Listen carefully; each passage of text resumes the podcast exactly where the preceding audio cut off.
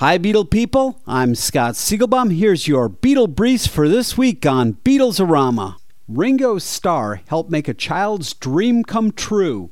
Ringo shared a stage with a 17 year old brain cancer survivor whose dream was to meet the Fab drummer.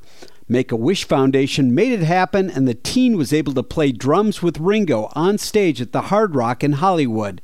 When the drumming ended, Ringo asked if he liked the drums. When the boy responded yes, Ringo said, They're yours. The John Lennon documentary Lennon NYC, which originally appeared on the American Masters series on PBS, was awarded a Peabody Award. The 39 Peabody recipients were announced by the University of Georgia.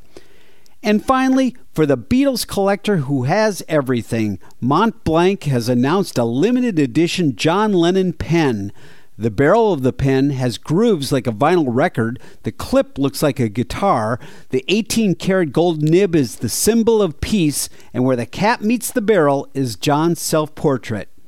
If you need to ask how much it costs, then you can't afford it.